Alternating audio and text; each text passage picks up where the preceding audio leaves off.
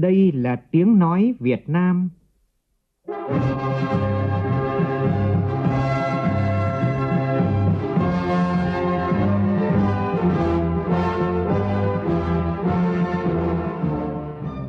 là tiếng nói Việt Nam, phát thanh từ Hà Nội, thủ đô nước Cộng hòa xã hội chủ nghĩa Việt Nam.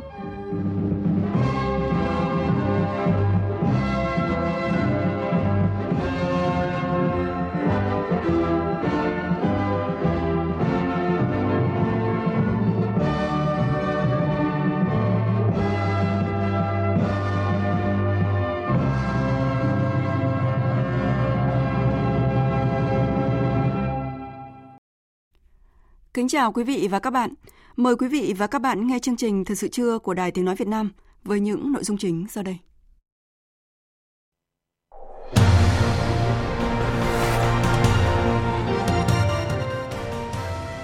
Thủ tướng Nguyễn Xuân Phúc chủ trì làm việc với các tỉnh, thành phố, vùng kinh tế trọng điểm phía Nam về nhiệm vụ phát triển kinh tế xã hội. Chính phủ quyết định cắt giảm tối thiểu 70% kinh phí hội nghị, công tác trong và ngoài nước – đồng thời tiết kiệm thêm 10% chi thường xuyên khác còn lại của năm nay, đặc biệt là các khoản chi mua sắm thực sự chưa cần thiết để tăng các nguồn lực vực dậy nền kinh tế sau dịch COVID-19.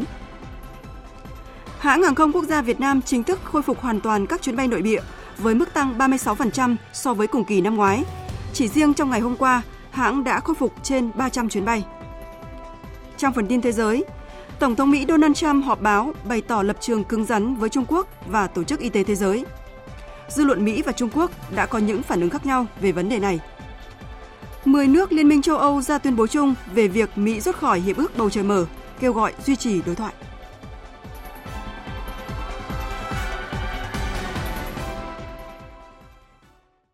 Bây giờ là nội dung chi tiết. Thưa quý vị và các bạn, sáng nay tại tỉnh Bà Rịa Vũng Tàu, Thủ tướng Nguyễn Xuân Phúc chủ trì buổi làm việc với lãnh đạo chủ chốt 8 tỉnh vùng kinh tế trọng điểm phía Nam về nhiệm vụ phát triển kinh tế xã hội – Phát biểu tại buổi làm việc, nhấn mạnh vai trò quan trọng của vùng kinh tế trọng điểm phía Nam, Thủ tướng Nguyễn Xuân Phúc đề nghị các địa phương đề xuất các giải pháp mang tính đột phá về thể chế để phát triển cơ sở hạ tầng, đón đầu dòng vốn đầu tư nước ngoài mới, dự báo sớm vào Việt Nam. Phóng viên Vũ Dũng phản ánh. Ngay trước buổi làm việc, Thủ tướng Nguyễn Xuân Phúc đã thị sát việc triển khai các dự án nằm trong quy hoạch hệ thống cảng biển tỉnh Bà Rịa Vũng Tàu, cụ thể là dự án tại cảng Cái Mép và cảng Thị Vải – Thủ tướng yêu cầu các cơ quan chức năng triển khai các dự án khẩn trương, đúng tiến độ, đáp ứng nhu cầu các dịch vụ logistics. Tiếp đó tại khu công nghiệp Hyung Sung trên địa bàn tỉnh Bà Rịa Vũng Tàu, Thủ tướng Nguyễn Xuân Phúc đã nghe báo cáo về tiến độ triển khai các dự án của công ty hóa chất Hyung Sung Vina với tổng vốn đầu tư khoảng 1,3 tỷ đô la Mỹ. Trong đó có kho ngầm lưu trữ khí hóa lỏng dưới núi đá có độ sâu 200 m đầu tiên ở Đông Nam Á. Ngay sau khi thị sát tiến độ các dự án, Thủ tướng Nguyễn Xuân Phúc chủ trì buổi làm việc với các địa phương vùng kinh tế trọng điểm phía Nam. Thủ tướng đánh giá cao việc triển khai các dự án trên địa bàn tỉnh Bà Rịa Vũng Tàu, góp phần hoàn thiện hệ thống dịch vụ logistics của cả vùng, gồm cả hệ thống cảng biển, giao thông. Đánh giá, chúng ta đang có những thắng lợi quan trọng trong phòng chống COVID-19. Thủ tướng cho biết, đó là do Đảng, Nhà nước đã có những chỉ đạo đúng đắn, kịp thời, quyết liệt, nhất là quyết sách chống dịch như chống giặc đây là kết quả rất có ý nghĩa trong bối cảnh dịch COVID-19 diễn biến phức tạp ở cả thế giới và khu vực. Từ bối cảnh thành công bước đầu đó của đất nước, Thủ tướng đặt vấn đề cần đưa ra những quyết sách nào để thúc đẩy phát triển kinh tế xã hội. Và đây cũng chính là câu hỏi đối với các tỉnh vùng kinh tế trọng điểm phía Nam. Nhất là khi 8 tỉnh của vùng có vai trò quan trọng như chiếm 42% GDP và 43% ngân sách cả nước. Thủ tướng mong muốn được nghe những ý kiến tâm huyết của lãnh đạo các địa phương, các nhà khoa học, các nhà đầu tư tại hội nghị này. Nhiều địa phương, nhiều doanh nghiệp đều cho biết quyết tâm thực hiện tốt các chỉ tiêu, nhiệm vụ kinh tế xã hội. Đây là những nền tảng rất quan trọng để phát triển kinh tế xã hội đất nước. Cùng với đó, Đảng Nhà nước luôn quan tâm đến an sinh xã hội, xử lý bức xúc của người dân, giữ gìn đời sống của lao động thông qua gói an sinh xã hội lớn. Trong khi đó năm nay, sản xuất nông nghiệp được mùa nhất là sản xuất lúa, có thể đưa Việt Nam đứng đầu về xuất khẩu gạo của thế giới trong năm nay. Thủ tướng cũng nhắc đến đánh giá mới đây của Ngân hàng Thế giới nhận định về Việt Nam. Đó là Việt Nam đang ở ngã ba đường. khi động lực tăng trưởng truyền thống dần suy yếu để đạt mục tiêu nền kinh tế thu nhập cao vào năm 2045. Ngân hàng Thế giới gợi ý mô hình phát triển dựa vào năng suất, vốn, nhân lực và vốn tự nhiên, tập trung tính năng động cho doanh nghiệp, nâng cao chất lượng dạy nghề, quản lý hiệu quả. Nêu vấn đề như vậy, Thủ tướng Nguyễn Xuân Phúc cho rằng với vai trò vị trí của vùng kinh tế trọng điểm phía Nam, chúng tôi đề nghị với quý vị một số ý kiến sau đây trong quá trình phát biểu. Cái việc thứ nhất, thế giới đang sụt giảm nghiêm trọng, đang tăng trưởng âm. Việt Nam phải phấn đấu cao hơn nữa. Vậy thì các tỉnh, 8 tỉnh khu vực năng động, nhiều tiềm năng của phía Nam. Có phấn đấu vượt mức hoặc là bằng mức kế hoạch nhà nước đã giao. Mà có phải đó một cái thời điểm lịch sử mà đảng bộ chính quyền tám tỉnh miền đông nam bộ phấn đấu quyết liệt không? Chính vì vậy mà tôi đề nghị quý vị sẽ tham gia thêm một số giải pháp biện pháp thực hiện tốt nhất những biện pháp như là giải ngân vốn đầu tư công nhất là các gói hỗ trợ của chính phủ đã ban hành đặc biệt là những giải pháp tháo gỡ rào cản đối với người dân doanh nghiệp đảm bảo hoạt động kinh tế xã hội thông suốt cải thiện mạnh mẽ thực chất môi trường đầu tư kinh doanh nâng cao năng lực cạnh tranh của địa phương trong đó đặc biệt là chú trọng phát huy các nguồn lực về phát triển cơ sở hạ tầng. Thủ tướng cũng đề nghị các địa phương trọng điểm phía Nam tập trung phát triển không chỉ hạ tầng mà đặc biệt là phát triển các khu công nghiệp, khu đô thị thông minh, nhất là trong bối cảnh dự báo sẽ có dòng vốn đầu tư nước ngoài đổ vào Việt Nam thời gian tới. Cần chuẩn bị tốt cơ sở hạ tầng để đón đầu. Các địa phương đề xuất các giải pháp khai thác, phát huy tốt hơn nữa động lực tăng trưởng mới để thay thế, bù đắp tác động tiêu cực do COVID-19 gây ra. Cùng với đó là đề xuất thể chế nâng cao tính kết nối giữa các tỉnh trong vùng. Quý vị và các bạn vừa nghe phóng viên Đài Tiếng Nói Việt Nam phản ánh về buổi làm việc của Thủ tướng Nguyễn Xuân Phúc với lãnh đạo chủ chốt 8 tỉnh vùng kinh tế trọng điểm phía Nam về nhiệm vụ phát triển kinh tế xã hội. Chi tiết về buổi làm việc này, chúng tôi sẽ chuyển đến quý vị và các bạn trong chương trình Thời sự 18 giờ chiều nay. Mời quý vị và các bạn chú ý đón nghe. Chính phủ vừa ban hành nghị quyết số 84 về các nhiệm vụ giải pháp tiếp tục tháo gỡ khó khăn cho sản xuất kinh doanh, thúc đẩy giải ngân vốn đầu tư công và đảm bảo trật tự an toàn xã hội trong bối cảnh đại dịch COVID-19. Một nội dung rất đáng chú ý là chính phủ đã quyết định cắt giảm tối thiểu 70% kinh phí hội nghị, công tác trong và ngoài nước còn lại của các bộ, cơ quan trung ương và địa phương, trừ Bộ Quốc phòng, Bộ Công an, Bộ Y tế, kinh phí thực hiện năm Chủ tịch ASEAN 2020 và các hoạt động ngoại giao quốc gia khác của Bộ Ngoại giao đồng thời tiết kiệm thêm 10% chi thường xuyên khác còn lại của năm nay, đặc biệt là các khoản chi mua sắm thực sự chưa cần thiết. Việt Nam cơ hội đầu tư kinh doanh sau đại dịch COVID-19 là chủ đề buổi tọa đàm trực tuyến do Bộ Ngoại giao và Đại sứ quán Việt Nam tại Anh tổ chức chiều qua tại Hà Nội. Thông tin chi tiết cho biết. Việt Nam đang chuyển sang giai đoạn thực hiện mục tiêu kép vừa phòng dịch vừa nỗ lực cao nhất để phục hồi và phát triển kinh tế, đảm bảo tăng trưởng kinh tế năm 2020 đạt 5%, ổn định xã hội đời sống nhân dân. Thứ trưởng Thường trực Bộ Ngoại giao Bùi Thanh Sơn mong muốn các nhà đầu tư Anh đón đầu các cơ hội qua những chính sách khuyến khích thương mại, đầu tư hậu dịch COVID-19 của Việt Nam. Sự chuyển dịch của chuỗi cung ứng đến Việt Nam và với việc triển khai trên thực tế các hiệp định thương mại tự do thế hệ mới. Trao đổi tại tọa đàm, các doanh nghiệp Anh trao đổi với các bộ ngành Việt Nam về các chính sách khuyến khích thương mại đầu tư hậu COVID-19 của Việt Nam, sự chuyển dịch của chuỗi cung ứng và môi trường đầu tư kinh doanh tại Việt Nam. Đại diện hãng hàng không quốc gia Việt Nam, Vietnam Airlines cho biết, hãng chính thức khôi phục hoàn toàn các chuyến bay nội địa so với cùng kỳ năm ngoái. Đại diện Vietnam Airlines cho biết, lần đầu tiên kể từ khi dịch COVID-19 bùng phát tại Việt Nam, các chuyến bay nội địa chở khách của Vietnam Airlines trong ngày hôm qua đã vượt và vượt xa so với cùng kỳ năm ngoái, với con số ấn tượng tăng 36% và đạt trên 300 chuyến bay. Như vậy, Vietnam Airlines đã chính thức khôi phục hoàn toàn số chuyến bay nội địa so với cùng kỳ năm ngoái. Sự trở lại mạnh của vận chuyển nội địa cũng đã giúp hãng đạt tổng số chuyến bay khai thác toàn mạng trong ngày 29 tháng 5, gần như tương đương với năm trước là hơn 350 chuyến bay chở khách và chở hàng hóa. Đại diện Vietnam Airlines đánh giá đây là tín hiệu khả quan, đánh dấu sự hồi phục tích cực và mạnh của Vietnam Airlines nói riêng, hàng không trong nước nói chung. Đối với các đường bay quốc tế, hiện tại các bộ ngành cơ quan chức năng đang nghiên cứu để đề xuất và báo cáo chính phủ xem xét quyết định thời điểm, nguyên tắc dần dần nới lỏng các biện pháp xuất nhập cảnh, nối lại một số đường bay, phục hồi giao thương, thăm thân, du lịch, thương mại, đầu tư theo diễn biến thực tế của dịch bệnh trong nước và trên thế giới. Hơn 500 công nhân khu công nghiệp tại thành phố Đà Nẵng sáng nay đã được khám bệnh, phát quà miễn phí. Đây là chương trình do Ban Thường vụ Thành đoàn phối hợp với Liên đoàn Lao động thành phố Đà Nẵng và Hội Thầy thuốc trẻ thành phố tổ chức nhằm thực hiện tốt việc chăm lo đời sống cho thanh niên công nhân và người lao động. Tin của phóng viên Phương Cúc thường trú tại miền Trung. Tại Trung tâm Văn hóa Công nhân Lao động, khu công nghiệp Hòa Khánh, quận Liên Triểu, thành phố Đà Nẵng, có hàng trăm công nhân xếp hàng chờ khám bệnh miễn phí. Chị Võ Thị Sinh, công nhân công ty Quitech cho biết, những buổi khám bệnh phát thuốc miễn phí như thế này tạo điều kiện rất tốt cho công nhân trong việc chăm sóc bảo vệ sức khỏe. Là công nhân thì nếu như không có hoàn cảnh khó khăn hết, được à, công đoàn quan tâm đến đây à, khám bệnh được nhận quà miễn phí cũng vui.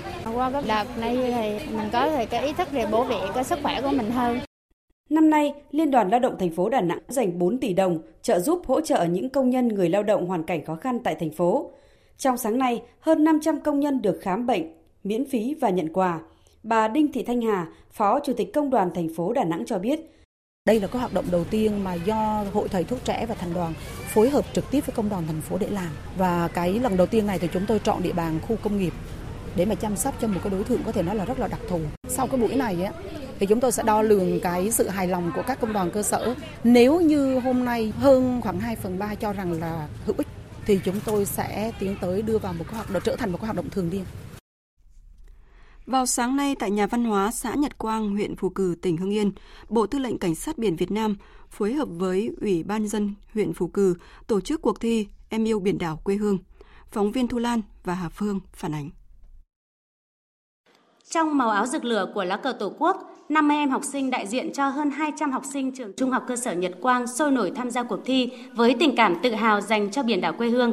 Những câu hỏi mang tính trắc nghiệm tại cuộc thi xoay quanh Công ước quốc tế về luật biển 1982, luật biển Việt Nam năm 2012, luật cảnh sát biển Việt Nam về chức năng nhiệm vụ truyền thống của lực lượng cảnh sát biển được các em học sinh tham gia trả lời rất hào hứng, tạo không khí chơi mà học, học mà chơi rất vui nhộn, thoải mái. Giành giải nhất cuộc thi Em yêu biển đảo quê hương, em Nguyễn Văn Hưng, học sinh lớp 9A trường Trung học cơ sở Nhật Quang bày tỏ, tham gia cuộc thi đã giúp em có thêm nhiều kiến thức bổ ích về biển đảo. Hưng mong muốn sẽ được đóng góp công sức nhỏ bé của mình trong việc chia sẻ những thông tin biển đảo đến với bạn bè, người thân. Sau khi tham gia cuộc thi này, em cảm thấy rất vui và bổ ích, có thêm các hiểu biết về biển đảo, ờ, cảnh sát biển và em sẽ chia sẻ với nhiều người hơn để mọi người biết Thiếu tướng Doãn Bảo Quyết, Phó Chính ủy Bộ Tư lệnh Cảnh sát biển Việt Nam cho biết, tuyên truyền về biển đảo là một nội dung quan trọng trong công tác tuyên truyền của lực lượng cảnh sát biển với nhiều hình thức đa dạng. Cuộc thi Em yêu biển đảo quê hương do Bộ Tư lệnh Cảnh sát biển tổ chức thời gian qua đã tạo được dấu ấn sâu đậm, có sức lan tỏa lớn trong cán bộ, đoàn viên, thanh thiếu niên và nhân dân. Trong cái nội dung tuyên truyền thì đi sâu vào tuyên truyền về vị trí, vai trò của biển đảo đối với quốc phòng an ninh, đối với sự phát triển của kinh tế và để làm cho các cháu hiểu rõ biển đảo từng bước tập trung vào học tập để trao dồi kiến thức và thực sự là những người chủ nhân tương lai của nước nhà.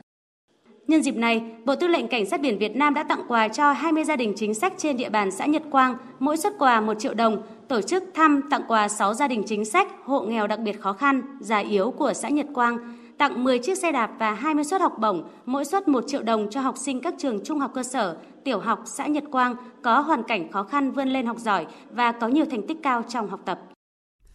Cũng hoạt động dành cho thiếu nhi, sáng nay tại công viên Lưu Hữu Phước, quận Ninh Kiều, thành phố Cần Thơ, các em thiếu nhi thành phố đã tham gia đổi rác nhận quà trong chương trình Ngày hội thiếu nhi tham gia bảo vệ môi trường. Phóng viên Hồng Phương, thường trú tại đồng bằng sông Cửu Long đưa tin. Ban tổ chức trang bị 20 kiosk với hàng ngàn phần quà, thức ăn, thức uống. Các em thiếu nhi đến ngày hội mang theo rác là các vật dụng trong gia đình như chai lọ nhựa, bịch ni lông, giày, mũ, pin, đồ chơi điện tử, chai lọ, túi sách bị hư hỏng để đổi lấy đồ chơi mới, bánh kẹo, nước uống, gấu bông, vé vào cổng khu vui chơi Tiny World.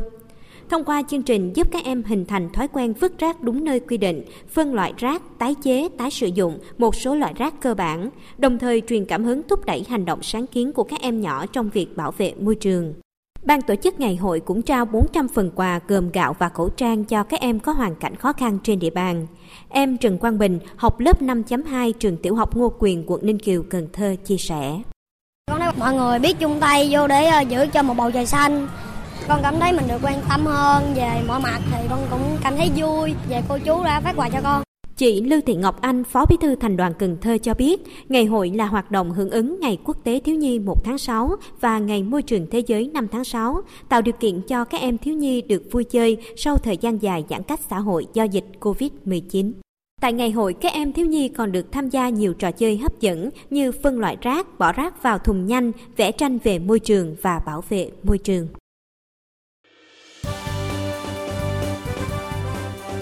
Thời sự tiếng nói Việt Nam. Thông tin nhanh. Bình luận sâu. Tương tác đa chiều.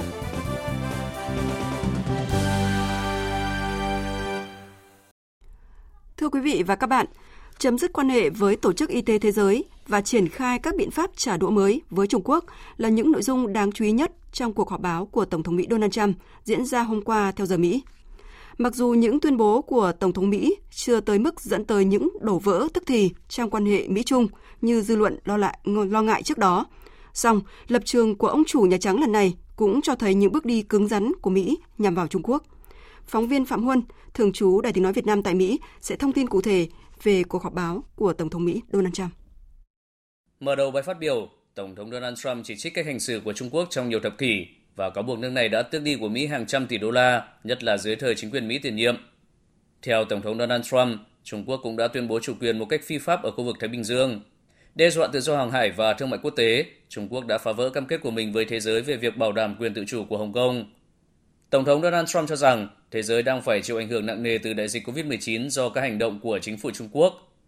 Tổng thống Donald Trump nhấn mạnh Tổ chức Y tế Thế giới đã không cải tổ theo đề nghị của Mỹ Chính vì vậy, Mỹ sẽ chấm dứt quan hệ với WHO và chuyển kinh phí cho tổ chức này cho các tổ chức y tế khác. Tổng thống Trump cáo buộc Trung Quốc đã đơn phương áp đặt kiểm soát an ninh đối với Hồng Kông và động thái này đã vi phạm các nghĩa vụ của Trung Quốc trong tuyên bố chung với Anh. Theo Tổng thống Donald Trump, quyết định của Trung Quốc đã cho thấy Hồng Kông không còn tự chủ từ Trung Quốc, điều kiện để tiếp tục được hưởng các ưu đãi đặc biệt từ Mỹ. Tôi đã chỉ thị cho chính quyền bắt đầu quá trình hủy bỏ các miễn trừ chính sách từng cho Hồng Kông được hưởng các ưu đãi đặc biệt từ Mỹ. Thông báo của tôi ngày hôm nay sẽ ảnh hưởng tới nhiều thỏa thuận giữa Mỹ và Hồng Kông, từ việc dẫn độ cho tới việc kiểm soát xuất khẩu.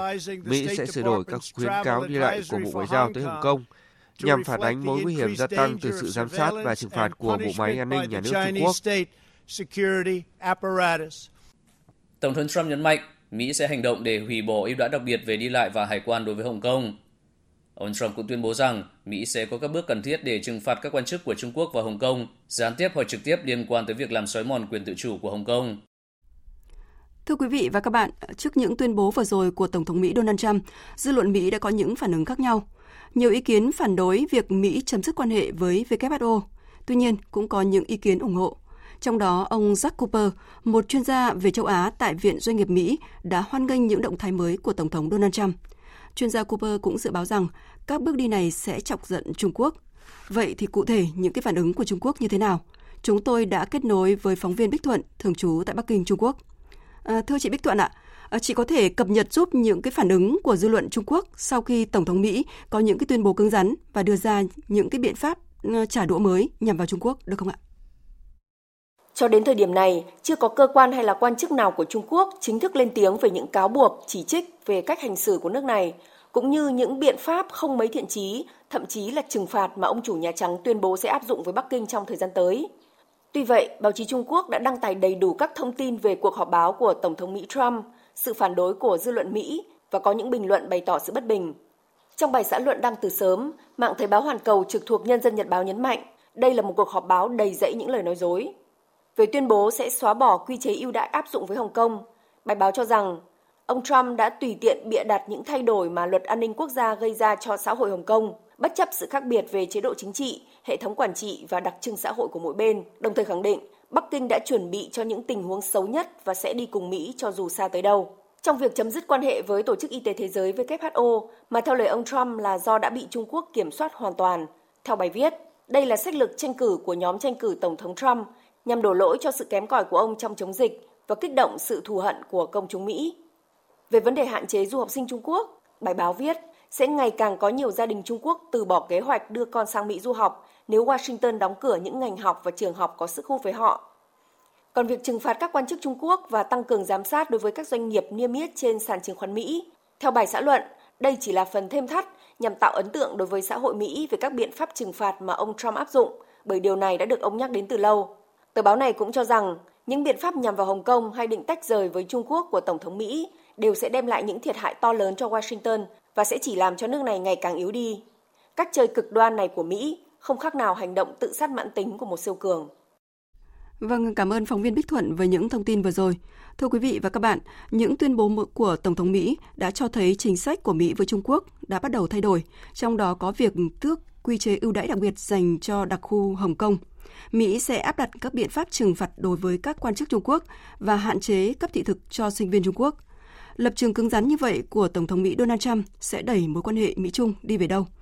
Phó giáo sư tiến sĩ Lê Văn Cương, Viện trưởng Viện Nghiên cứu Chiến lược Bộ Công an có một vài nhận định. Sau cái sự kiện Tổng thống Donald Trump đưa ra một loạt biện pháp trả đũa Trung Quốc xung quanh vấn đề Hồng Kông, thì tôi nghĩ rằng cái quan hệ Trung Quốc với Hoa Kỳ ba năm nay từ khi khởi sự cuộc chiến tranh thương mại năm 2018 đến bây giờ là càng ngày căng thẳng và chính ra cái sự kiện Hồng Kông lần này là một cái giọt nước tràn ly có nghĩa tôi cho rằng không thể cứu vạn được mối quan hệ Mỹ với Trung. Nói cách khác, từ nay về sau, quan hệ Mỹ-Trung sẽ phát triển theo một chiều hướng hoàn toàn khác, có thay đổi về chất và càng ngày càng căng thẳng. Nhưng trong một thập niên tới, mối quan hệ Mỹ-Trung chưa đứt gãy, chưa sụp đổ, vì hai bên họ còn cần nhau lắm. Trung Quốc rất cần Mỹ và Mỹ cũng cần Trung Quốc. Nhưng cái xu thế phát triển sẽ càng ngày càng căng thẳng. Chúng ta có thể dự đoán như vậy. Thưa quý vị và các bạn, như nhận định của Phó Giáo sư Tiến sĩ Lê Văn Cương, quan hệ Mỹ-Trung sẽ ngày càng khó hàn gắn sau những diễn biến vừa rồi. Thời sự VOV, nhanh, tin cậy, hấp dẫn. Sáng sớm nay, Ban chỉ đạo quốc gia phòng chống dịch COVID-19 xác nhận ca mắc COVID-19 mới ở Việt Nam. Đây là trường hợp mắc mới từ nước ngoài về đã được cách ly ngay sau khi nhập cảnh, không lây ra cộng đồng. Ca bệnh 328 là nam, 1 tuổi, có địa chỉ tại Thiệu Duy, Thiệu Hóa, tỉnh Thanh Hóa, tiếp xúc gần với bệnh nhân 314 ở Nga và cùng trên chuyến bay. Ngày 13 tháng 5 vừa qua, bệnh nhân từ Liên bang Nga về sân bay Vân Đồn trên chuyến bay VN0062 được cách ly ngay tại Trung đoàn 125 ở xã Cộng Hòa, huyện Chí Linh, tỉnh Hải Dương. Thành phố Hồ Chí Minh vừa ghi nhận thêm một bệnh nhân tái dương tính với virus SARS-CoV-2. Đáng chú ý đây là trường hợp đầu tiên mà bệnh nhân tái dương tính đến lần thứ hai. Đó là bệnh nhân thứ 224 là nam giới 39 tuổi quốc tịch Brazil có địa chỉ tại phường Thảo Điền, quận 2. Bệnh nhân có thời gian sống cùng phòng với bệnh nhân số 158 không có triệu chứng lâm sàng. Từ ngày 27 tháng 3, bệnh nhân được cách ly tập trung. Ngay sau khi có kết quả xét nghiệm dương tính với SARS-CoV-2, bệnh nhân được chuyển đến bệnh viện giã chiến Củ Chi cách ly theo dõi. Ngày 20 tháng 4, bệnh nhân được công bố khỏi bệnh sau nhiều lần có kết quả âm tính với SARS-CoV-2. Sau khi trở về địa phương, bệnh nhân này tuân thủ cách ly nghiêm túc. Do đó, ngay khi nhận được kết quả dương tính với virus SARS-CoV-2, bệnh nhân đã nhanh chóng hợp tác cách ly tại bệnh viện giã chiến Củ Chi. Đến nay thì nước ta đã qua 44 ngày không có ca lây nhiễm mới COVID-19 trong cộng đồng. Cả nước ghi nhận 328 ca mắc, trong đó 187 ca mắc nhập cảnh uh, ca mắc khi mà nhập cảnh và được cách ly ngay. Và nước ta đã điều trị khỏi cho 279 bệnh nhân, chiếm 50 chiếm 85% tổng số ca mắc COVID-19. 48 bệnh nhân còn lại đang được điều trị tại các bệnh viện tuyến tỉnh, tuyến trung ương trong tình trạng sức khỏe cơ bản ổn định gần 8.000 người tiếp xúc gần với ca nghi mắc COVID-19 và nhập cảnh từ vùng dịch đã và đang được cách ly. Thưa quý vị và các bạn, mới đây, Tổng cục Thuế tổ chức hội thảo trực tuyến góp ý về dự thảo thông tư hướng dẫn giao dịch điện tử trong lĩnh vực thuế theo luật quản lý thuế số 38/2019 Quốc hội khóa 14. Dự thảo bổ sung các thủ tục giao dịch bằng phương thức điện tử gồm miễn giảm thuế, miễn tiền chậm nộp, không tính tiền chậm nộp, xóa nợ tiền thuế, tiền chậm nộp, tiền phạt, gia hạn nộp thuế, bổ sung quy định về nộp thuế qua các tổ chức trung gian thanh toán, sửa đổi bổ sung quy định về đăng ký thuế liên thông qua cơ quan đăng ký kinh doanh, bổ sung quy định nộp thuế điện tử trên cơ sở triển khai mã định danh khoản phải nộp với mục tiêu làm cơ sở quản lý nghĩa vụ thuế của người nộp thuế đồng thời mã hóa toàn bộ thông tin truyền nhận trong thu nộp ngân sách nhà nước để các cơ quan phối hợp thu truy vấn thông tin, giảm các thao tác phải khai khi nộp thuế và giảm sai sót về khoản nộp. Đặc biệt, để hướng dẫn chi tiết quy định được bổ sung trong luật quản lý thuế về đối tượng người nộp thuế phải đăng ký khai nộp thuế tại Việt Nam là các nhà cung cấp ở nước ngoài không có cơ sở thường trú tại Việt Nam nhưng có hoạt động kinh doanh thương mại điện tử, kinh doanh dựa trên nền tảng số và các dịch vụ khác. Dự thảo đã bổ sung các quy định quản lý đối với đối tượng này. Một trong những thông tin nóng được nhiều người quan tâm trong thời gian qua đó là việc người nước ngoài núp bóng thực hiện việc chuyển quyền sử dụng đất tại Việt Nam. Bộ trưởng Bộ Tài nguyên và Môi trường Trần Hồng Hà khẳng định pháp luật Việt Nam không bảo vệ những người núp bóng nhưng cũng không loại trừ có hiện tượng này. Trước đó thì tại kỳ họp Quốc hội diễn ra vào đầu tháng 6 năm ngoái, Bộ trưởng Bộ Công an Tô Lâm cho biết có hiện tượng người Việt Nam đứng tên cho người nước ngoài và ngành công an không coi những giao dịch này là giao dịch thương mại bình thường. Vậy cần nhận định tình trạng này như thế nào? Làm sao để ngăn chặn tình trạng người nước ngoài núp bóng thực hiện quyền chuyển nhượng sử dụng đất? Biên tập viên Lê Tuyết đã phỏng vấn giáo sư Đặng Hùng Võ, nguyên Thứ trưởng Bộ Tài nguyên và Môi trường về nội dung này. Mời quý vị và các bạn cùng nghe. Trước hết thì ông nhận định như thế nào về cái tình trạng người nước ngoài núp bóng sở hữu đất đai tại một số địa phương hiện nay ạ? Tôi cho rằng chuyện này thì là hoàn toàn có thực xảy ra. Ờ, nhưng chỉ có một cái điều là chúng ta cần phân biệt rất rõ ờ, nhiều cái trạng thái mà các nhà đầu tư nước ngoài tham gia ở Việt Nam.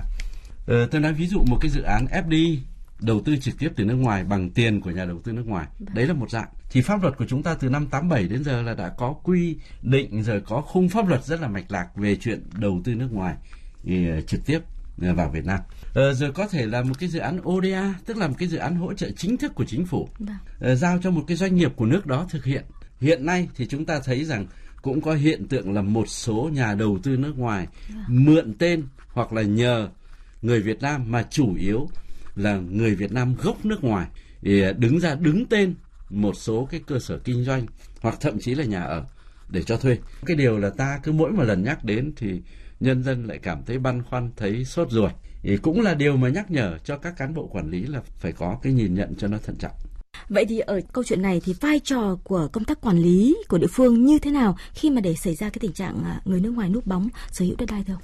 Cái hiện tượng mà một người núp bóng người Việt Nam để người Việt Nam nhận chuyển nhượng nhưng mà cái đối tượng nhận về mặt nội dung thì lại là một người nước ngoài vâng. thì cái việc mượn tên đó nếu mà xem xét về eh, pháp luật dân sự khung pháp luật dân sự thì cái điều đó là là phạm pháp nhưng mà không dễ có thể chứng minh được yếu tố phạm pháp này mang tính nội dung mà trong khi lại hợp thức hợp pháp luật về mặt hình thức đấy chính cái câu chuyện nó phức tạp là nó nằm ở chỗ đó Được.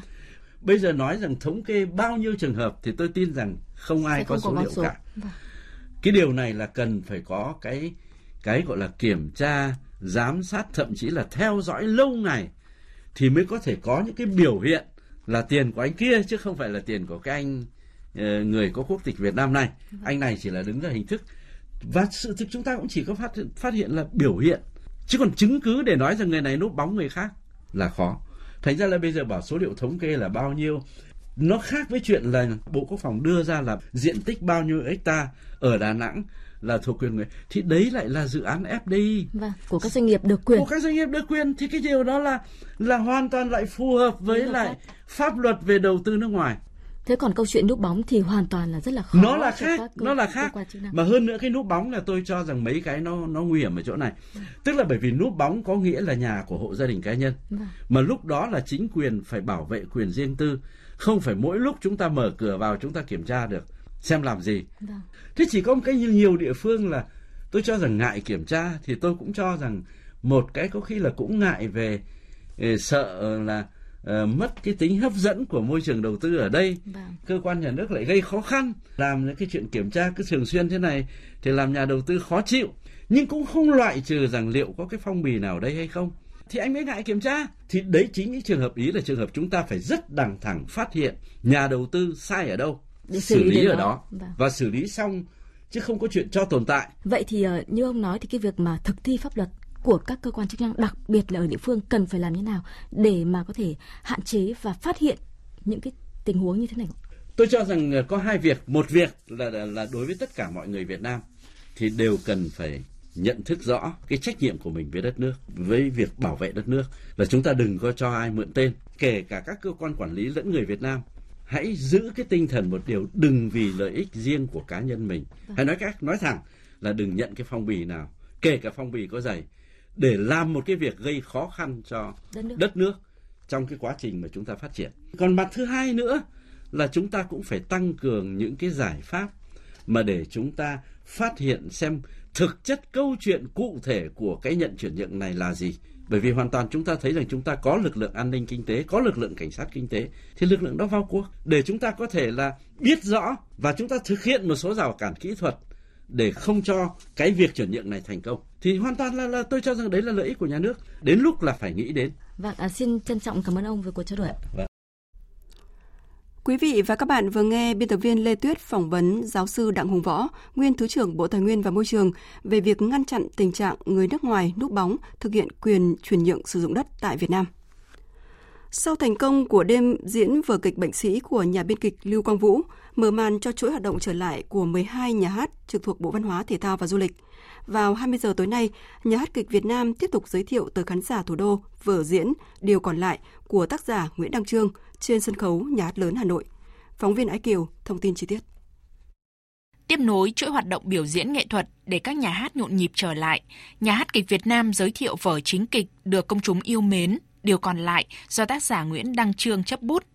Không chỉ mang tới tiếng cười cho khán giả ở thể loại hài kịch qua vở Bệnh sĩ, các nghệ sĩ của nhà hát kịch Việt Nam trong vở Điều còn lại cùng kể câu chuyện khiến nhiều người xem rơi nước mắt. Điều còn lại là vở kịch đầu tiên nghệ sĩ ưu tú Kiều Minh Hiếu, lâu nay được biết đến là diễn viên sân khấu và điện ảnh, giữ vai trò đạo diễn. Vở chính kịch này là thử thách với nghệ sĩ ưu tú Kiều Minh Hiếu để tiếp nối dòng tác phẩm vốn làm nên thương hiệu của nhà hát kịch Việt Nam. Thì, uh, biết được thông tin vở Điều còn lại sẽ là đêm diễn thứ hai của nhà hát kịch Việt Nam được diễn tại ờ, nhà hát lớn thành phố sau cái ờ, đợt dịch Covid nghỉ quá dài. Ở vị trí là diễn viên biểu diễn cũng như đạo diễn của vở Điều còn lại. Tôi thấy rất là vui sướng một lần nữa cái vở của nhà kịch Việt Nam được biểu diễn để khuấy động cái đời sống sân khấu Đề tài hậu chiến quen thuộc, giống với câu chuyện trong bộ phim truyền hình Mẹ chồng tôi của đạo diễn Khải Hưng từng gây ấn tượng với khán giả hơn chục năm trước, nhưng điều còn lại nhiều kịch tính hơn. Khán giả thủ đô sẽ được gặp lại những gương mặt trẻ có thực lực của nhà hát kịch Việt Nam trong vở diễn như nghệ sĩ ưu tú Phương Nga, Tô Dũng, Việt Hoa, Ba Duy, Tuyết Trinh, Quang Đạo, vân vân. Nghệ sĩ ưu tú Phương Nga thể hiện xuất sắc vai người mẹ trong vở diễn, nói rằng sau thời gian dài nghỉ dịch, chị mong chờ được trở lại sân khấu. Vừa rồi chính là một thử thách cho tất cả các à, nghệ sĩ của các nhà hát. Đấy là sự việc là không đỏ đèn ở tại các sân khấu. Và chúng tôi còn không được tập nữa cơ. Và nhớ vô cùng ngày 23 tháng 5 vừa rồi thì diễn vệ sĩ vừa cảm thấy vui cho cho nhà hát vừa cảm thấy chia sẻ cái niềm vui cho những nghệ sĩ được đứng trên sân khấu và chờ đợi đến lượt mình. Đến ngày 30 tháng 5 này chúng tôi được diễn vở điều còn lại. Tôi mong chờ đến ngày đó.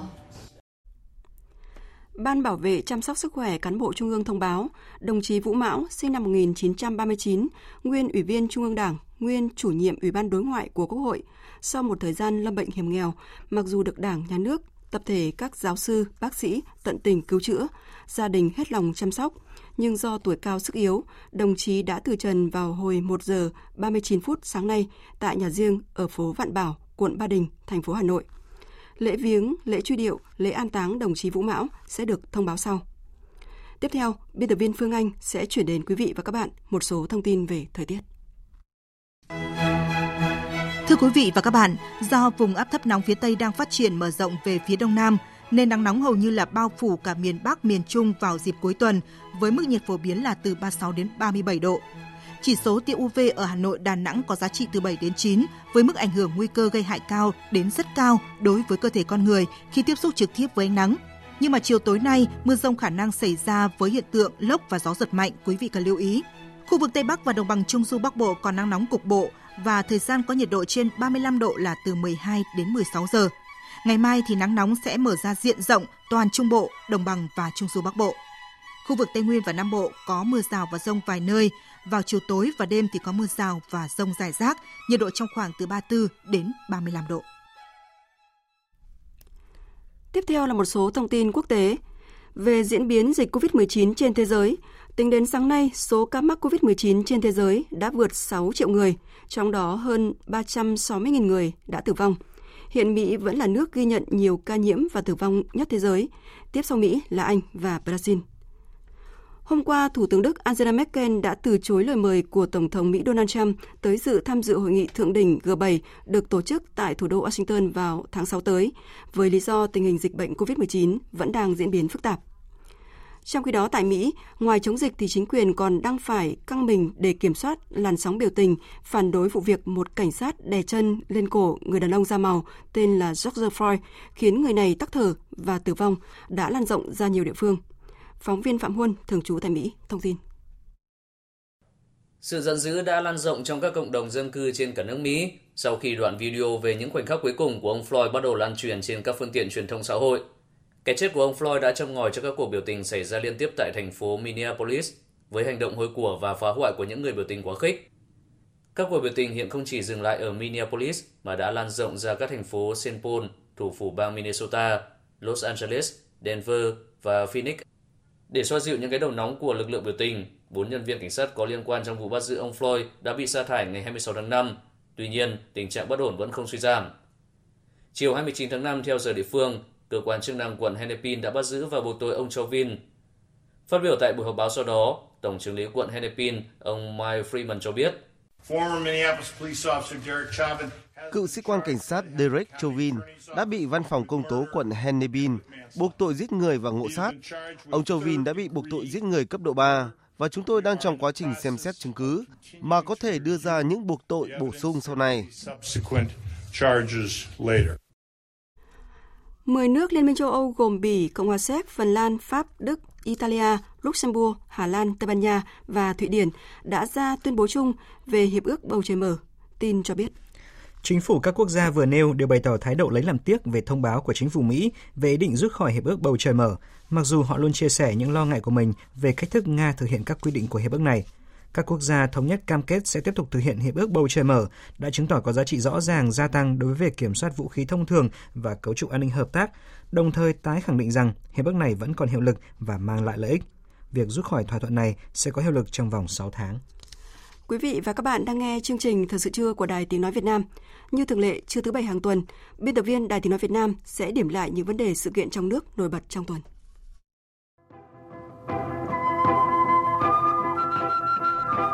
Kính chào quý vị và các bạn.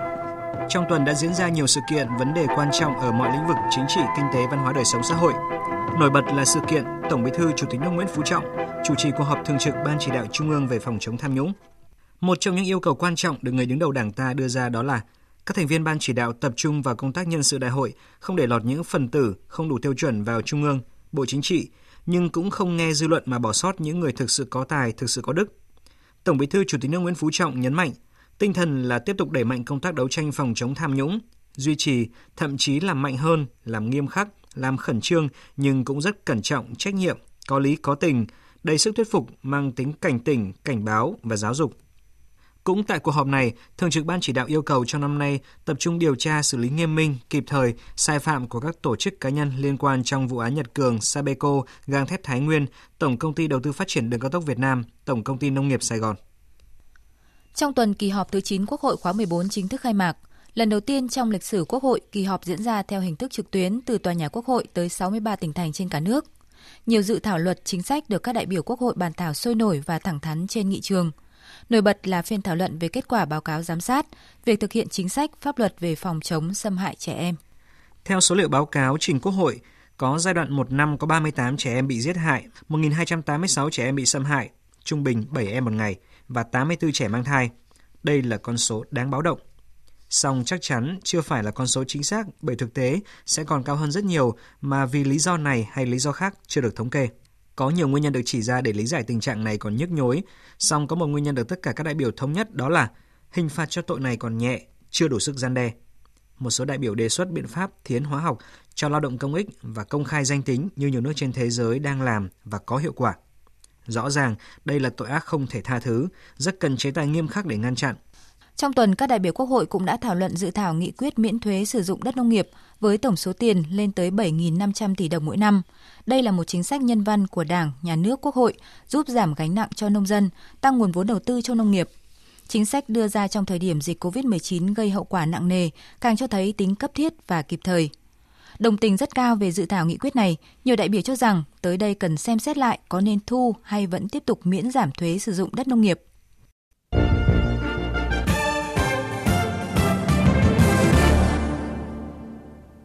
Thưa quý vị, hôm nay cả nước bước sang ngày thứ 44 không có ca COVID-19 mới lây nhiễm trong cộng đồng. Trong tuần tiếp tục có thêm nhiều bệnh nhân được chữa khỏi và cho xuất viện. Đáng chú ý trong số này có ca bệnh số 19.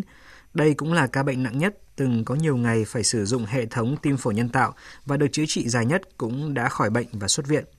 Thành quả này đạt được là một sự nỗ lực không biết mệt mỏi của đội ngũ y bác sĩ, thầy thuốc và các bệnh viện, vượt xa sự tưởng tượng của nhiều người – nó cũng cho thấy đội ngũ y bác sĩ Việt Nam không chỉ ý đức sáng ngời mà trình độ nghiệp vụ cũng đạt ngang tầm thế giới.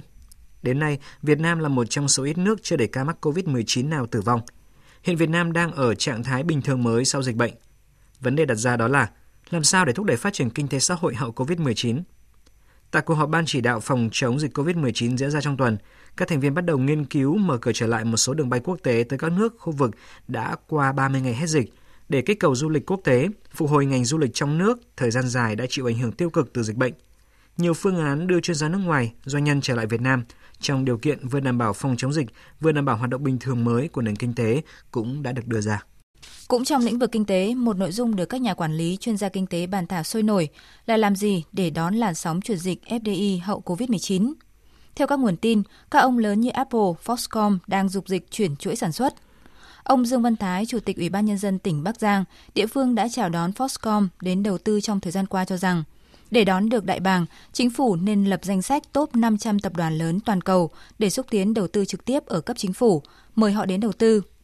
Tiếp đến cần một cơ chế đột phá để hỗ trợ nhà đầu tư lớn chuyển chuỗi cung ứng sản xuất tới Việt Nam. Trước đó, Thủ tướng Nguyễn Xuân Phúc đã nhất trí thành lập một ban chỉ đạo đặc biệt thu hút vốn FDI để tạo ra sự thống nhất, đồng bộ, nhanh chóng và kịp thời. Trong khi cả nước đang sẵn sàng chủ động và trải thảm đỏ đón làn sóng đầu tư FDI mới chất lượng, thì trong tuần có một thông tin tiêu cực. Đó là công ty Tenma Nhật Bản có chi nhánh tại tỉnh Bắc Ninh nước ta khai nhận với công tố viên Nhật Bản về việc hối lộ quan chức địa phương Việt Nam trị giá hơn 5 tỷ đồng để trốn giảm thuế. Ngay khi có thông tin này, Bộ Tài chính đã lập đoàn thanh kiểm tra Cục Thuế và Cục Hải quan tỉnh Bắc Ninh, tạm thời đình chỉ một số cán bộ liên quan tới nghi vấn này để điều tra làm rõ. Công an tỉnh Bắc Ninh cũng đã vào cuộc điều tra Bên hành lang Quốc hội, Bộ trưởng Bộ Công an Tô Lâm cho biết, phía Việt Nam đang chủ động tích cực phối hợp với Nhật Bản để điều tra nghi vấn công ty Tenma Việt Nam đưa hối lộ cho cán bộ công chức thuế hải quan. Theo nhiều chuyên gia, việc các cơ quan hữu quan Việt Nam tích cực vào cuộc ngay từ khi mới là thông tin trên báo chí Nhật Bản thay vì chờ đợi những thông tin chính thức từ cơ quan chức năng của Nhật đã cho thấy sự quyết tâm mạnh mẽ của chính phủ Việt Nam trong cuộc chiến phòng chống tham nhũng.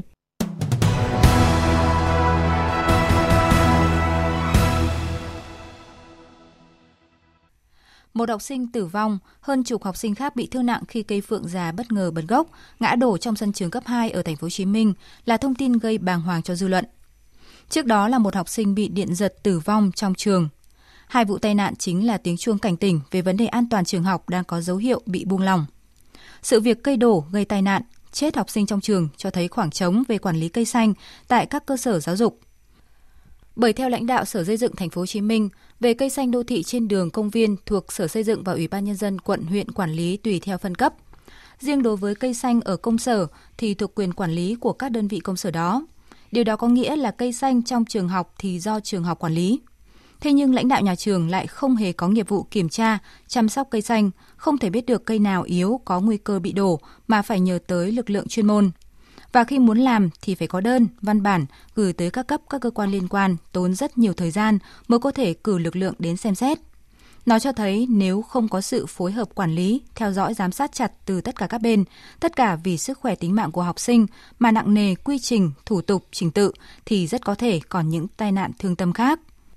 Đây là bài học đau xót cho tất cả các bên để làm sao trường học phải thực sự là an toàn cho học sinh, xứng đáng là nơi gửi gắm của phụ huynh tới nhà trường, là nơi gieo mầm hy vọng về sự tốt đẹp, thay vì nỗi lo, sự bất an thường trực của mỗi học sinh và phụ huynh. Quý vị và các bạn vừa nghe biên tập viên Đài Tiếng Nói Việt Nam điểm lại những vấn đề sự kiện trong nước nổi bật trong tuần. Chương trình Thật sự chưa tiếp tục với trang tin đầu tư tài chính và chuyên mục thể thao.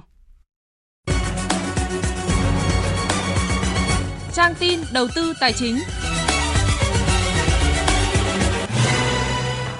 Các biên tập viên Thành Trung và Xuân Lan xin kính chào quý vị và các bạn. Sau khi các biện pháp giãn cách xã hội được nới lỏng, cùng với tác động tích cực từ những chính sách hỗ trợ doanh nghiệp của chính phủ, hoạt động đăng ký doanh nghiệp trong tháng 5 có sự khởi sắc khi cả nước có hơn 10.000 doanh nghiệp thành lập mới, tăng 36,1% so với tháng 4. Trong đó, số vốn đăng ký là 112,7 nghìn tỷ đồng và số lao động đăng ký là 91,5 nghìn lao động. Phó Thống đốc Ngân hàng Nhà nước Đào Minh Tú cho biết, ngành ngân hàng sẽ điều chỉnh bổ sung cơ chế chính sách theo hướng thông thoáng tích cực hơn nhằm hỗ trợ doanh nghiệp cá nhân bị ảnh hưởng dịch COVID-19. Phát biểu này được đưa ra tại hội nghị kết nối ngân hàng doanh nghiệp diễn ra hôm qua tại thành phố Hồ Chí Minh. Với trần lãi suất huy động ngắn hạn từ 6 tháng trở xuống vừa được điều chỉnh từ 4,75% một năm xuống còn 4,25% một năm thì lãi suất vay ngắn hạn sẽ sớm giảm thêm.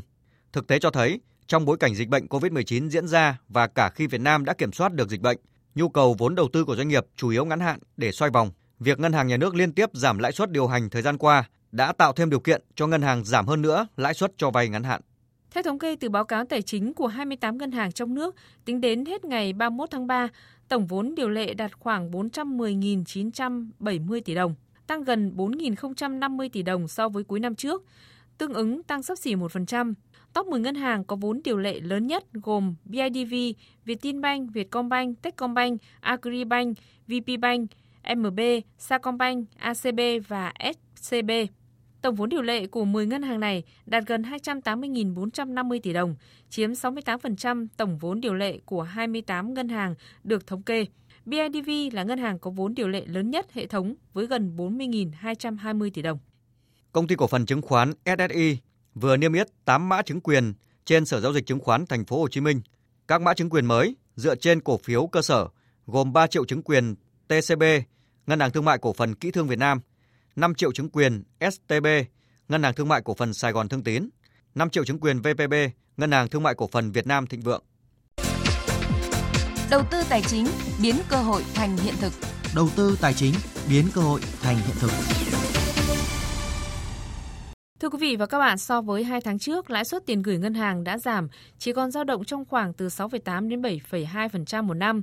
Giá vàng lại đang đứng ở mức cao và cơ hội tăng giá không rõ ràng. Tỷ giá đô la khá ổn định. Vấn đề được đặt ra hiện nay là người đang có khoản tiền nhàn rỗi từ vài chục triệu đến vài tỷ đồng nên đầu tư vào đâu để có hiệu quả cao nhất. Phóng viên Thành Trung ghi nhận một số ý kiến của các chuyên gia. Từ đầu năm đến nay, giá vàng đã tăng 13%, đạt mức cao nhất kể từ năm 2012, hiện ở mức khoảng 1.720 đô la Mỹ một ounce. Đa số các chuyên gia dự báo sẽ còn tăng thêm nữa khi các nhà đầu tư tìm thấy mặt hàng vàng để đảm bảo sự an toàn cho túi tiền của mình. Giá vàng càng có thêm cơ sở để tăng cao hơn nữa dựa trên những đồn đoán về các gói kích thích tiếp theo và những số liệu kinh tế không mấy lạc quan sắp tới. Tuy nhiên, người tiêu dùng vàng truyền thống ở Ấn Độ và Trung Quốc đều giảm mua vàng do thu nhập bị giảm sút. Các ngân hàng trung ương cũng giảm mua vàng tích trữ. Chuyên gia tài chính, tiến sĩ Nguyễn Trí Hiếu nhận định.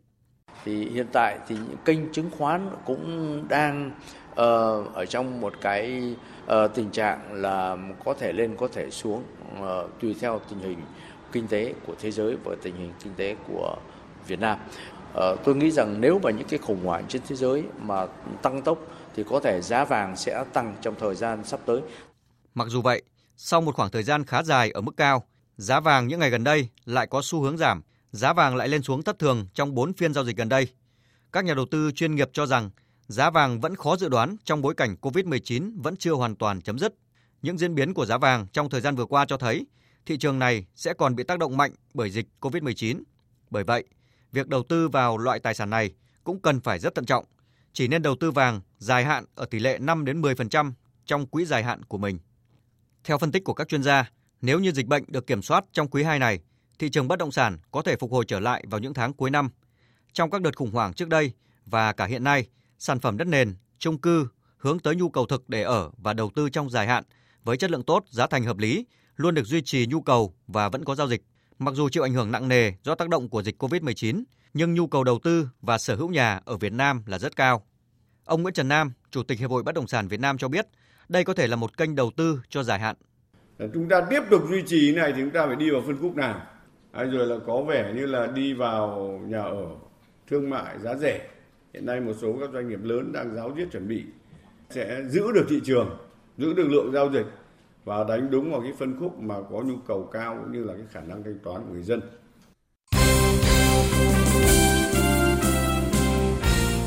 Quý vị và các bạn thân mến, sáng nay 30 tháng 5 tại Hà Nội đã diễn ra Đại hội đại biểu toàn quốc Liên đoàn Cầu mây Việt Nam nhiệm kỳ 3 2020-2025. Báo cáo tại đại hội, ông Lê Thanh Sơn, Tổng thư ký Liên đoàn Cầu mây Việt Nam cho biết, Liên đoàn đã có sự phát triển vượt bậc trong công tác quản lý, tổ chức giải và phát triển phong trào. Nhờ đó, lực lượng vận động viên đỉnh cao cũng được bổ sung và ngày càng khẳng định được vị thế trên đấu trường khu vực và quốc tế. Cụ thể, vận động viên tuyển quốc gia được triệu tập từ 30 đến 50 lượt một năm, vận động viên tuyển trẻ quốc gia từ 30 đến 40 lượt một năm. Tuy nhiên, tài chính và tài trợ vẫn là khó khăn lớn nhất của liên đoàn. Gần như toàn bộ chi phí cho các hoạt động tổ chức thi đấu, tập huấn trong nước và nước ngoài đều dựa vào nguồn ngân sách của nhà nước. Ông Lê Thanh Sơn nói. Liên đoàn cầu mây Việt Nam vẫn còn có một số các tồn tại và yếu kém. Thứ nhất là chưa tham mưu được cho các đơn vị quản lý nhà nước những cái kế hoạch, những cái biện pháp cụ thể quản lý và phát triển phong trào đưa cái cầu mây tiến đến hết chuyên nghiệp. Thứ hai là phong trào tập luyện cầu mây và thi đấu và tổ chức thì chưa được hiện đại hóa. Thứ ba là về tài chính tài trợ đó là cái khó khăn lớn nhất của liên đoàn. Gần như toàn bộ các hoạt động chúng tôi cũng phải dựa vào cái nguồn kinh phí của nhà nước ờ, cung cấp. Hướng đến hoạt động của liên đoàn trong nhiệm kỳ 3, Ban chấp hành cũng đã đề ra nhiều nhiệm vụ như phấn đấu đạt chỉ tiêu giành thành tích cao tại các kỳ đại hội thể thao trong khu vực và các giải thi đấu quốc tế. Đại hội cũng tiến hành bỏ phiếu bầu ban chấp hành liên đoàn nhiệm kỳ 3 2020-2025 gồm 23 ủy viên. Ông Lê Hồng Tịnh, Phó chủ nhiệm Ủy ban Khoa học Công nghệ và Môi trường của Quốc hội, được tín nhiệm bầu chức Chủ tịch Liên đoàn Cầu mây Việt Nam nhiệm kỳ mới. Còn vào chiều nay 30 tháng 5 và ngày mai trên sân cỏ cả nước sẽ diễn ra 8 cặp đấu vòng 1/8 cúp quốc gia. Vẫn có 5 đội hạng nhất, 11 đội V-League, nhưng xem ra vòng đấu này giải đấu chỉ là cuộc chơi của các đội hạng trên. Cặp đấu chỉ có duy nhất đội hạng nhất An Giang sẽ tiếp đội khách Viettel, không được đánh giá trong nhóm thăng hạng nên chắc chắn chủ nhà An Giang sẽ khó làm nên bất ngờ. Cuộc đối đầu giữa Than Quảng Ninh và Nam Định là một trong những trận cấu đinh của vòng 1/8 cúp quốc gia. Đội khách Nam Định đang có tinh thần rất cao sau khi vượt qua Hoàng Anh Gia Lai ngày ra quân. Tuy nhiên, trước câu lạc bộ đất mỏ lại phải đá trên sân khách, nên huấn luyện viên Nguyễn Văn Sĩ yêu cầu các cầu thủ phải ra sân với hơn 100% phong độ. Tôi đã có một cái trận đấu mở đầu với ờ, Hoàng Anh Gia Lai rất là tốt rồi thì chúng tôi là muốn phấn đấu có một cái, cái kết quả tốt nhất. Tuy nhiên là không dễ dàng gì. Tất cả các cầu thủ là phải cố gắng hơn 100% sức để làm sao có được cái kết quả tốt nhất. Một chuyến làm khách được dự báo khó khăn với Nam Định, nhưng với những trận cầu đấu loại trực tiếp khó có thể nói trước được điều gì. Cặp đấu Thành phố Hồ Chí Minh và SHB Đà Nẵng là cuộc đối đầu của đội đang đứng đầu bảng xếp hạng V-League với đội trắng tay qua hai vòng đấu. Huấn luyện viên Lê Huỳnh Đức đang gặp rất nhiều khó khăn. Trong khi đó, câu lạc bộ Thành phố Hồ Chí Minh không giấu tham vọng lập cú đúp mùa giải này. Sông Lam Nghệ An được đá trên sân Vinh để đón Bà Rịa Vũng Tàu. Mặc dù Bà Rịa Vũng Tàu vừa có trận thắng Sài Gòn FC 2-1, nhưng đó là câu chuyện hoàn toàn khác. Sông Lam Nghệ An sẽ không khó để thắng đôi hạng nhất này.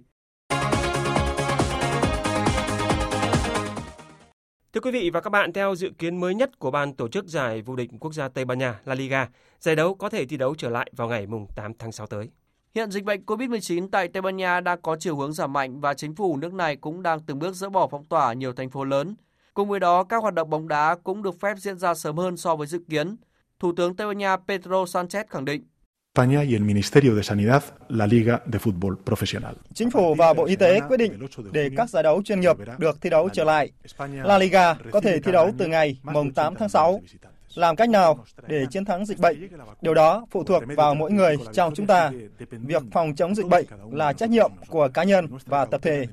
Nếu chúng ta thận trọng thì không thể có đợt bùng phát dịch bệnh mới. Hiện La Liga mùa giải này còn 11 lượt đấu nữa là kết thúc. Ngôi vô địch đang là sự cạnh tranh của hai ông lớn. Barca đang giữ ngôi đầu bảng xếp hạng với 58 điểm, hơn Real 2 điểm. Dự báo thời tiết Phía Tây Bắc Bộ, chiều nắng, khu vực Tây Bắc có nơi có nắng nóng, chiều tối và đêm có mưa rào và rông rải rác, cục bộ có mưa vừa mưa to, gió nhẹ, nhiệt độ từ 25 đến 36 độ. Phía Đông Bắc Bộ chiều nắng, riêng Trung Du và Đồng Bằng có nơi có nắng nóng. Chiều tối và đêm có mưa rào và rông vài nơi. Riêng vùng núi phía Bắc có mưa rào và rông rải rác. Cục bộ có mưa vừa, mưa to, gió nhẹ. Nhiệt độ từ 26 đến 36 độ. Các tỉnh từ Thanh Hóa đến Thừa Thiên Huế, chiều nắng, vùng núi phía Tây có nơi có nắng nóng, chiều tối và đêm có mưa rào và rông vài nơi, gió nhẹ, nhiệt độ từ 26 đến 37 độ. Các tỉnh ven biển từ Đà Nẵng đến Bình Thuận, chiều nắng, có nơi có nắng nóng, chiều tối và đêm có mưa rào và rông vài nơi, gió Tây Nam cấp 2, cấp 3, nhiệt độ từ 26 đến 36 độ. Tây Nguyên chiều nắng, chiều tối và tối có mưa rào và rông rải rác, đêm có mưa rào và rông vài nơi, gió Tây Nam cấp 2, cấp 3, nhiệt độ từ 20 đến 35 độ. Nam Bộ chiều nắng, chiều tối và tối có mưa rào và rông rải rác, đêm có mưa rào và rông vài nơi, gió Tây Nam cấp 2, cấp 3, nhiệt độ từ 25 đến 35 độ. Khu vực Hà Nội ngày nắng, có nơi có nắng nóng, chiều tối và đêm có mưa rào và rông vài nơi, gió nhẹ, nhiệt độ từ 26 đến 36 độ. Dự báo thời tiết biển, Bắc và Nam Vịnh Bắc Bộ có mưa rào và rông vài nơi, tầm nhìn xa trên 10 km, gió Nam cấp 4, cấp 5. Vùng biển từ Quảng Trị đến Quảng Ngãi có mưa rào và rông vài nơi, tầm nhìn xa trên 10 km, gió Nam đến Tây Nam cấp 4. Vùng biển từ Bình Định đến Ninh Thuận không mưa, tầm nhìn xa trên 10 km, gió Nam cấp 4. Vùng biển từ Bình Thuận đến Cà Mau có mưa rào và rông vài nơi, tầm nhìn xa trên 10 km, gió Đông Nam đến Nam cấp 3, cấp 4. Vùng biển từ Cà Mau đến Kiên Giang có mưa rào và rông rải rác, trong cơn rông có khả năng xảy ra lốc xoáy và gió giật mạnh, tầm nhìn xa trên 10 km, giảm xuống 4 đến 10 km trong mưa, gió nhẹ. Khu vực Bắc Biển Đông và giữa Biển Đông có mưa rào và rông vài nơi, tầm nhìn xa trên 10 km, gió Nam đến Tây Nam cấp 3, cấp 4. Khu vực quần đảo Hoàng Sa thuộc thành phố Đà Nẵng có mưa rào và rông vài nơi, tầm nhìn xa trên 10 km, gió Nam đến Tây Nam cấp 3, cấp 4. Khu vực quần đảo Trường Sa thuộc tỉnh Khánh Hòa có mưa rào và rông rải rác, tầm nhìn xa trên 10 km, giảm xuống 4 đến 10 km trong mưa, gió đông nam cấp 3 cấp 4. Vịnh Thái Lan có mưa rào và rông rải rác, trong cơn rông có khả năng xảy ra lốc xoáy và gió giật mạnh, tầm nhìn xa trên 10 km, giảm xuống 4 đến 10 km trong mưa, gió nhẹ. Tới đây chúng tôi kết thúc chương trình Thật sự trưa của Đài Tiếng Nói Việt Nam. Chương trình do các biên tập viên Minh Châu, Hoàng Ngân, Hằng Nga biên soạn và thực hiện với sự tham gia của kỹ thuật viên Thu Huệ, chịu trách nhiệm nội dung Nguyễn Thị Tuyết Mai. Cảm ơn quý vị và các bạn đã quan tâm lắng nghe.